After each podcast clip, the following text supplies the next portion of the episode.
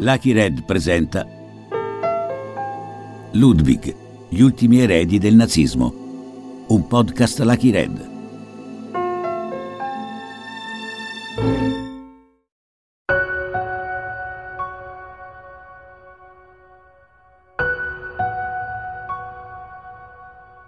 Molte persone della mia generazione vengono prese da una strana nostalgia quando sentono la sigla dell'ora esatta del TG5 o l'intro del TG1.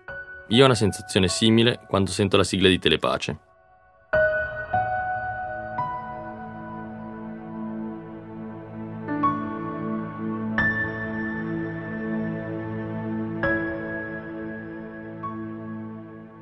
Il nome potrebbe suonare familiare a chi è cresciuto negli anni 90 in Veneto e in Trentino, ma è sicuramente sconosciuto ai più.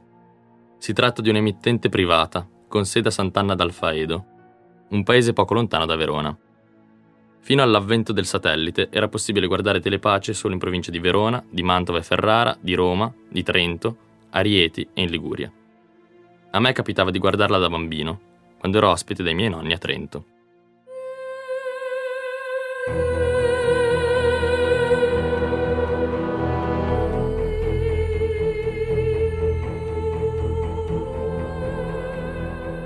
Nel dicembre 2018, una delegazione di Telepace, capeggiata dal direttore e fondatore Don Guido Todeschini, viene ricevuta da Papa Jorge Mario Bergoglio in una sala riccamente affrescata. È la Sala Clementina, il luogo in cui vengono esposti i corpi dei papi alla loro morte e una delle più importanti sale d'udienza del Palazzo Apostolico. Sono famose le immagini dei presidenti americani che vengono ricevuti qui durante le loro visite diplomatiche. Insomma, un luogo istituzionale importante ma non sono Telepace o il suo direttore a interessarci veramente.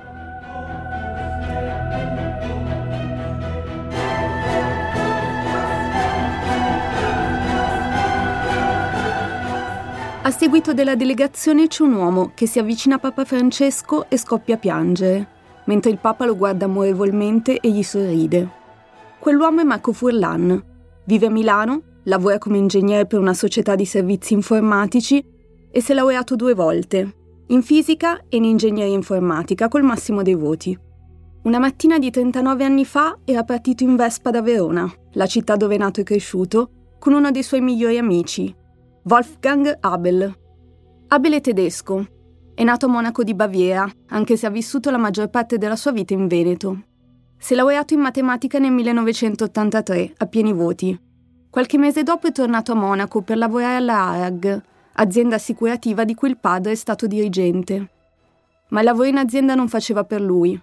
Per molti anni della sua vita adulta ha fatto il contadino in Valpolicella, vivendone a casa paterna.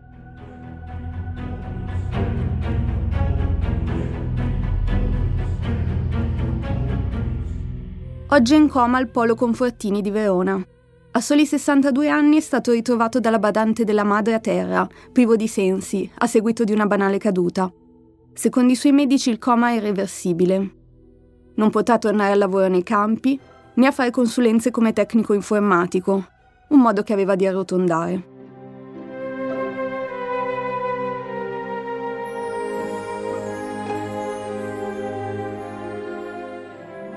I due erano diretti a Carpenedolo, in provincia di Brescia.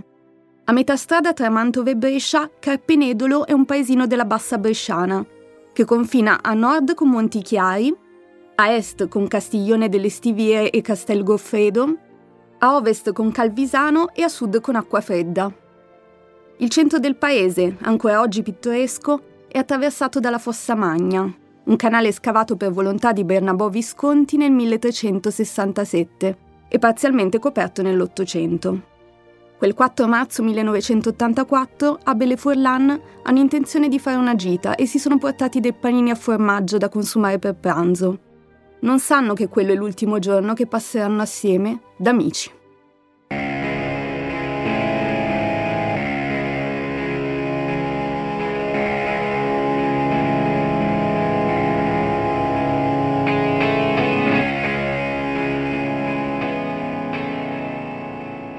Dal 1977 al 1984 una scia di delitti sconvolge prima il Veneto, poi il nord Italia fino ad arrivare all'estero. 28 vittime sospettate, una strage a Milano, un attentato in Germania, un curriculum impressionante, se non unico, per dei serial killer italiani. A mettere in relazione i delitti sono dei volantini sormontati da svastiche che inneggiano all'epurazione dei devianti, al nazismo e alla morte di chi rinnega il vero Dio. In calce una firma che all'inizio sarà tenuta in scarsa considerazione, ma finirà per seminare il panico. Ludwig.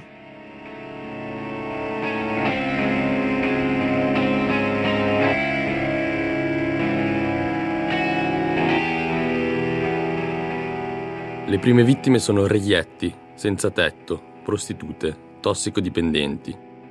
Con gli anni si passa obiettivi sempre più ambiziosi, fino ad arrivare a vere e proprie stragi. I delitti si fermeranno all'improvviso quando i presunti colpevoli saranno arrestati in flagrante. La verità giudiziaria li condanna, ma loro non hanno mai smesso di professarsi innocenti. Sono in molti a pensare che l'immagine emersa nei processi non sia che una sfaccettatura della storia. Questa è una vicenda in cui motivi psicologici e motivi politici si intrecciano e diventano indistinguibili in cui le persone coinvolte si moltiplicano o scompaiono come ombre, e in cui i tasselli del mosaico non rendono mai la figura prevista.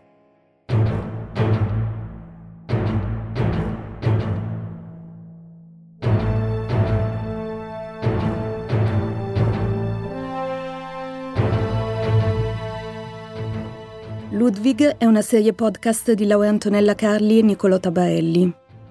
Per comporre e ricomporre il mosaico abbiamo attraversato il Veneto rurale, intervistato neristi, trascorso giorni all'Archivio di Stato di Verona, cercato testimoni, passato in rassegna le indagini delle forze dell'ordine, sottoposto i nostri dubbi a giudici in pensione.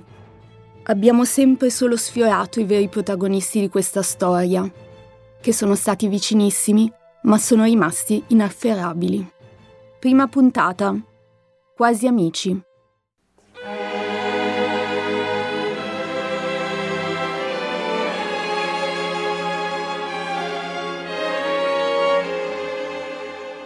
Ora però dobbiamo tornare indietro di sette anni, quando tutto ha avuto inizio. Questa volta ci troviamo in estate. È il 25 agosto 1977, pochi mesi prima della nascita di Telepace. A Verona, fuori Porta San Zeno, si trova il quartiere periferico di Borgo Milano. È una notte afosa e sotto gli alberi di via Taormina, all'altezza del numero 9, è parcheggiata una 126, vecchia e malconcia. È la casa del senzatetto Guerrino Spinelli, un rom abruzzese di circa 30 anni. Quella notte sta dormendo coi finestrini abbassati, per trovare sollievo dal caldo. Poco lontano, in una campina, dorme sua moglie Carolina Morello. A parte il fruscio degli alberi, tutto tace.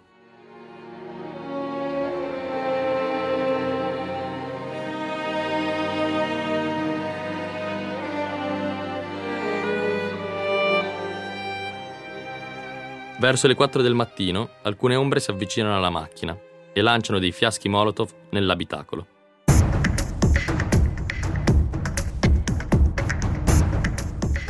Spinelli si sveglia di soprassalto, nell'auto avvolta dalle fiamme. Riesce a precipitarsi fuori, mentre la moglie urla e chiama aiuto. Ma ormai è tardi. Nello spazio angusto della 126 il fuoco si è propagato rapidamente e le ustioni sono troppo gravi. Morirà poco dopo all'ospedale Borgo Trento di Verona. Questa è la testimonianza del loro vicino, resa nel 1988 al programma Telefono Giallo di Corrado Augias. Mentre io ero a letto, sento una donna gridare e vedo la finestra tutta rossa. Dio mi hanno incendiato la casa. Apro la finestra e vedo l'auto con le fiamme incendiata. E dopo io sono corso a prendere la gomma, mi sono messo a finestra per spegnere l'incendio nella rete divisoria che c'era quest'auto con le fiamme e dopo è arrivato i pompieri in due o tre minuti hanno spento l'incendio. L'avevo già, avevo già fatto conoscenza con loro, si mettevano lungo la strada per dormire lì. E di là c'era una carovannetta che la donna che gridava era la moglie di questo tizio. E dopo 20 giorni mi hanno detto che questo qua è morto all'ospedale.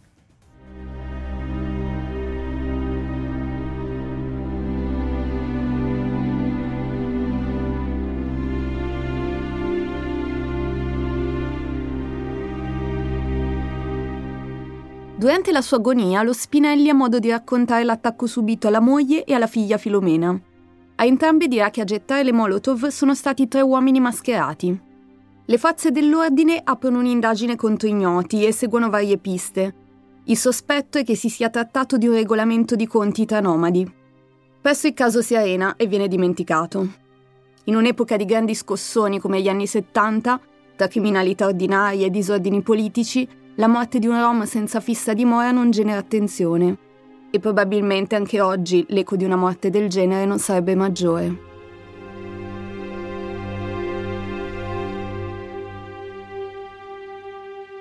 Abbiamo cercato di rintracciare la famiglia di Guerrino Spinelli. Le ultime notizie, ma si parla comunque di 30 anni fa, davano la moglie residente in Toscana, dove la sua campina aveva subito un nuovo attacco incendiario, come racconta un'ascoltatrice sempre alla trasmissione Telefono Giallo di Augias. Spinelli è un cognome comune tra le famiglie rom del centro Italia e la facile omonimia, unita ai frequenti spostamenti, non hanno reso possibile raggiungere né Carolina Morelli né Filomena Spinelli. E ai tempi ci dormivano i nomadi, adesso si, se si legge sui citofoni, comunque è un quartiere di quelli eh, multiculturali, di periferia. Sì, all'epoca era considerato più buon quartiere che è. Ma sì, Guarda, cioè, passandoci ora non mi sembra nemmeno una periferia squallida neanche a me, però... No, non è squallida. È una periferia molto peggio, è più periferia. No, ma periferia intendo geograficamente. E... Beh, posso dire che fa una certa impressione passarci comunque la notte, dopo aver letto tutte le vicende. Non lo so, cioè mi viene da dire che forse la campina era in via Agrigento e loro stavano in via Tor- cioè il testimone stava in, in via Tormina al numero 9 e ha visto quella via è una via dove, dove mi immagino che potessero accamparsi.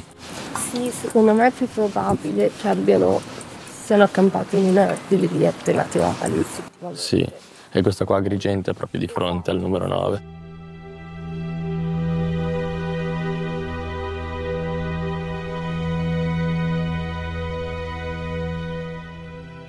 Questi siamo noi in via Taormina. Tornare sul luogo del delitto 46 anni dopo non è certo utile per condurre un'inchiesta, ma volevamo farci un'idea della zona e del punto di vista del vicino di casa. Il procedimento sull'omicidio Spinelli si conclude dopo poco con un'ordinanza contro ignoti e il caso avrebbe perso di interesse per sempre se a un certo punto non fosse stato legato ad altri due feroci omicidi. Il primo avviene a Padova, più di un anno dopo.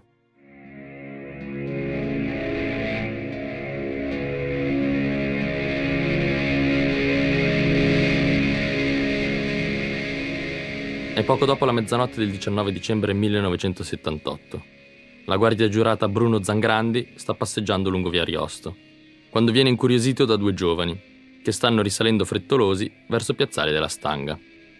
Siamo a nord del canale Piovego, un emissario artificiale del Bacchiglione. È una zona che dista soli 30 minuti dal Palazzo della Ragione, ma è anche al confine col Portello, uno dei quartieri che più a lungo ha conservato l'anima popolare di Padova una zona di transito che ancora oggi è spesso al centro di polemiche, per condizioni di degrado vere e presunte. A Zangrandi la fretta dei due sembra sospetta e li osserva attentamente.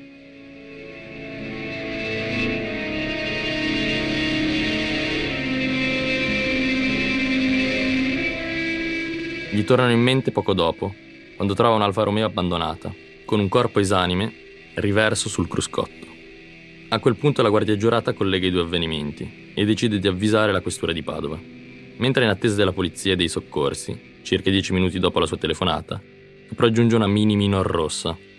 Quando le persone a bordo lo notano, invertono il senso di marcia e scompaiono nella notte, senza che Zangrandi riesca a distinguere il numero di targa.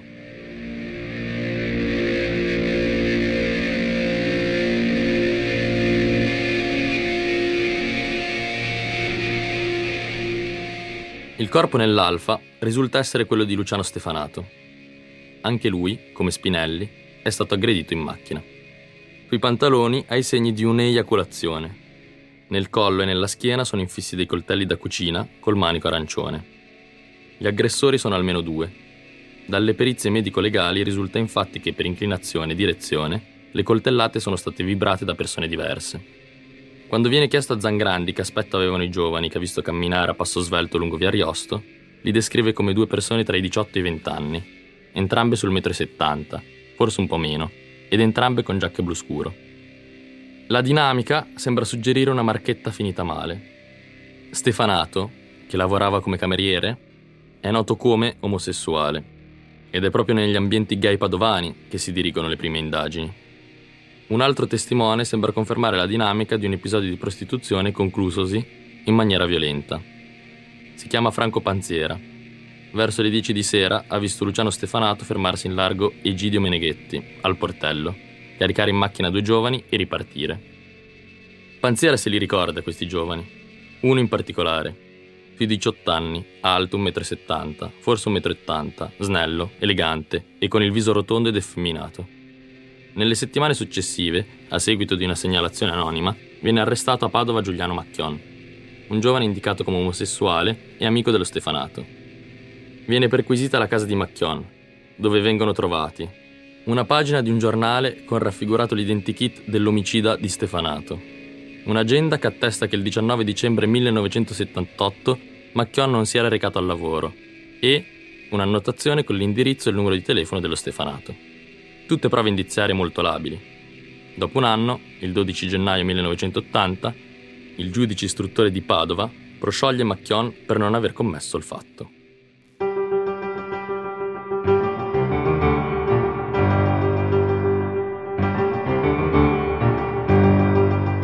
Anche in questo caso, come per l'omicidio Spinelli, le indagini si concentrano sul presunto ambiente di provenienza della vittima e anche in questo caso arrivano presto ad un punto morto e ci sarebbero rimaste per sempre se non fosse stato per un successivo delitto. Ancora una volta i fatti si svolgono nelle prime ore della notte. È mezzanotte e mezza e siamo nelle calli veneziane. Siamo di nuovo a dicembre, il 12 dicembre 1979.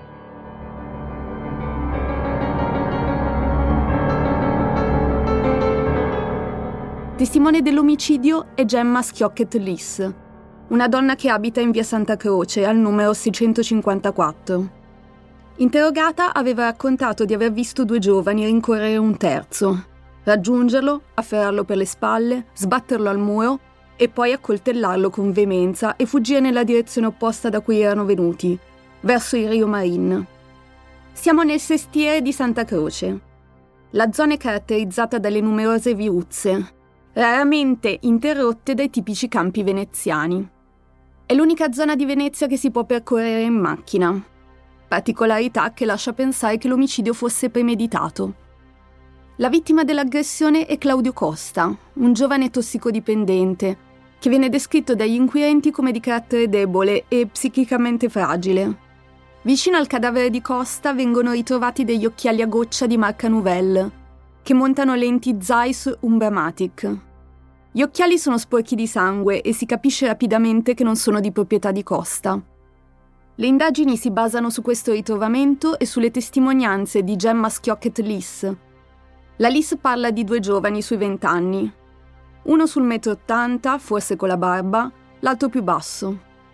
Le indagini sugli occhiali portano a due liste, la prima è una lista degli otto ottici del Veneto che avevano ordinato delle Zeiss Umbramatic.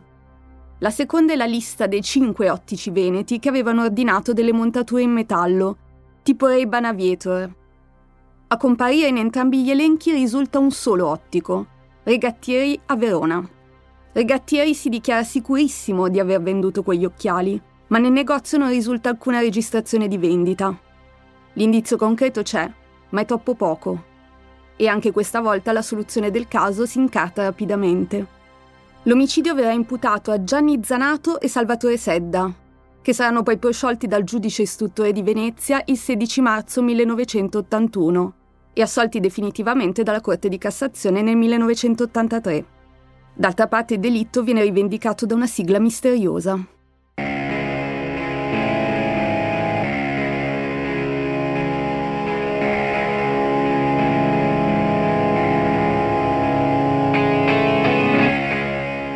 Tre anni prima dell'assoluzione di Sed e Zanato fa la sua comparsa sulla scena Ludwig.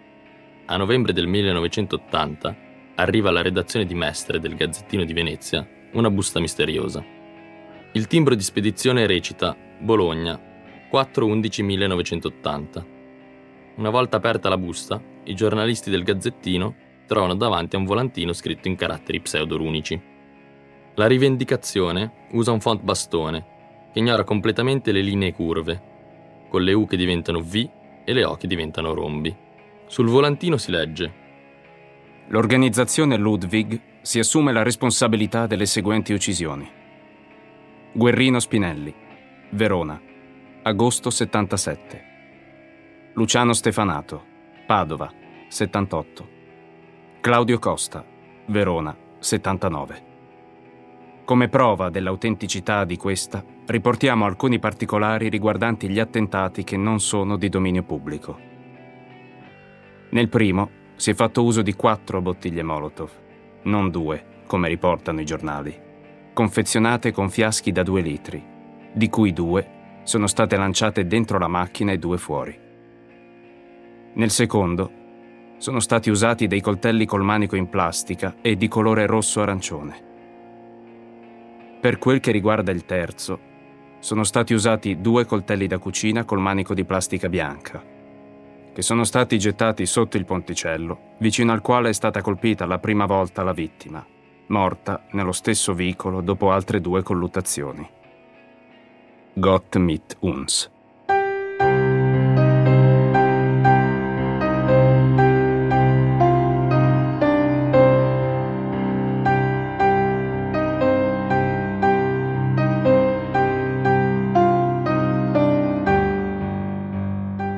In un primo momento, la rivendicazione non viene presa sul serio. Più probabile che si tratti di un mitomane o di uno scherzo macabro. Il volantino è sormontato da un'aquila che regge una svastica nei rostri. La firma in calce, Gott mit uns, è una frase che veniva incisa sulle fibbie della Wehrmacht nazista e accompagnata dall'aquila imperiale e la svastica. Il motto deriva dal Vangelo di Matteo ed è in uso nel mondo tedesco fin dai tempi dell'ordine teutonico, ma la sua connotazione politica è molto chiara.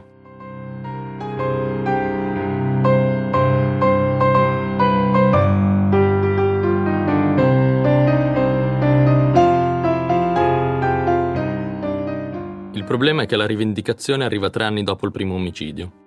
Le prove che vengono sottoposte sono ormai impossibili da verificare.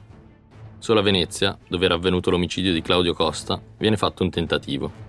I sommozzatori si immergono nel Rio Marin, alla ricerca dei coltelli col manico bianco indicati da Ludwig, ma senza successo. Di queste prime indagini abbiamo parlato con la giornalista Monica Zornetta. Nata in Veneto, abita ora negli Stati Uniti ed è un'esperta del caso Ludwig. Qui ha scritto anche un libro.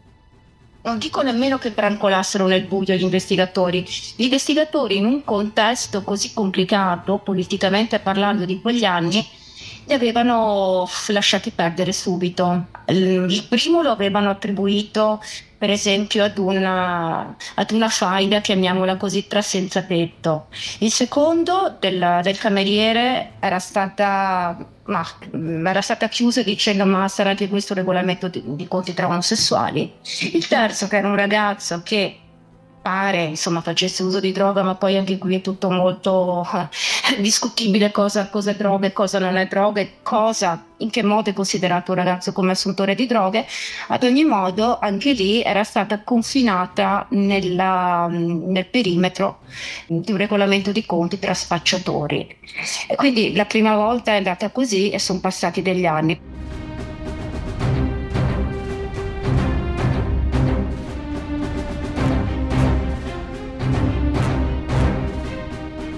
Tre vittime con poco in comune, armi diverse, città diverse. Come ci racconta Monica Zornetta, inizialmente non c'è ragione per mettere in relazione i tre delitti, di cui solo a posteriori è possibile individuare un filo conduttore nella marginalità delle vittime. Filo conduttore che emerge solo perché c'è il volantino a legare i delitti. Scegliere persone marginate come obiettivi è molto comune per un serial killer, per il semplice fatto che sono soggetti più fragili, facili da colpire e facili da dimenticare. Questo caso però è diverso. Lo status di reietti delle vittime sembra il movente invece che l'occasione. Il volantino sia autentico o apocrifo, e quindi scritto da un megalomane per attribuirsi delitti comuni, cambia poco. Anche solo l'idea di associare le vittime per la loro devianza, senza che si siano materialmente commessi fatti, riflette un'idea di società elitaria e brutale.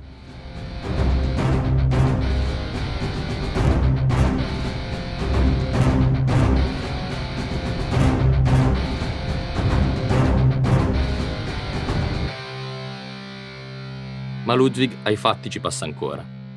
Non cambia le sue vittime, ma cambia la sua arma. Alla prossima vittima sfonderà il collo a martellate, con ferocia inaudita, per poi colpirla ripetutamente con una scure. Una violenza che forse racconta di un raptus, di un impulso incontrollato, o che invece ci racconta di una furia ideologica ben pianificata. Ascolta tutte le puntate della serie in esclusiva su Amazon Music.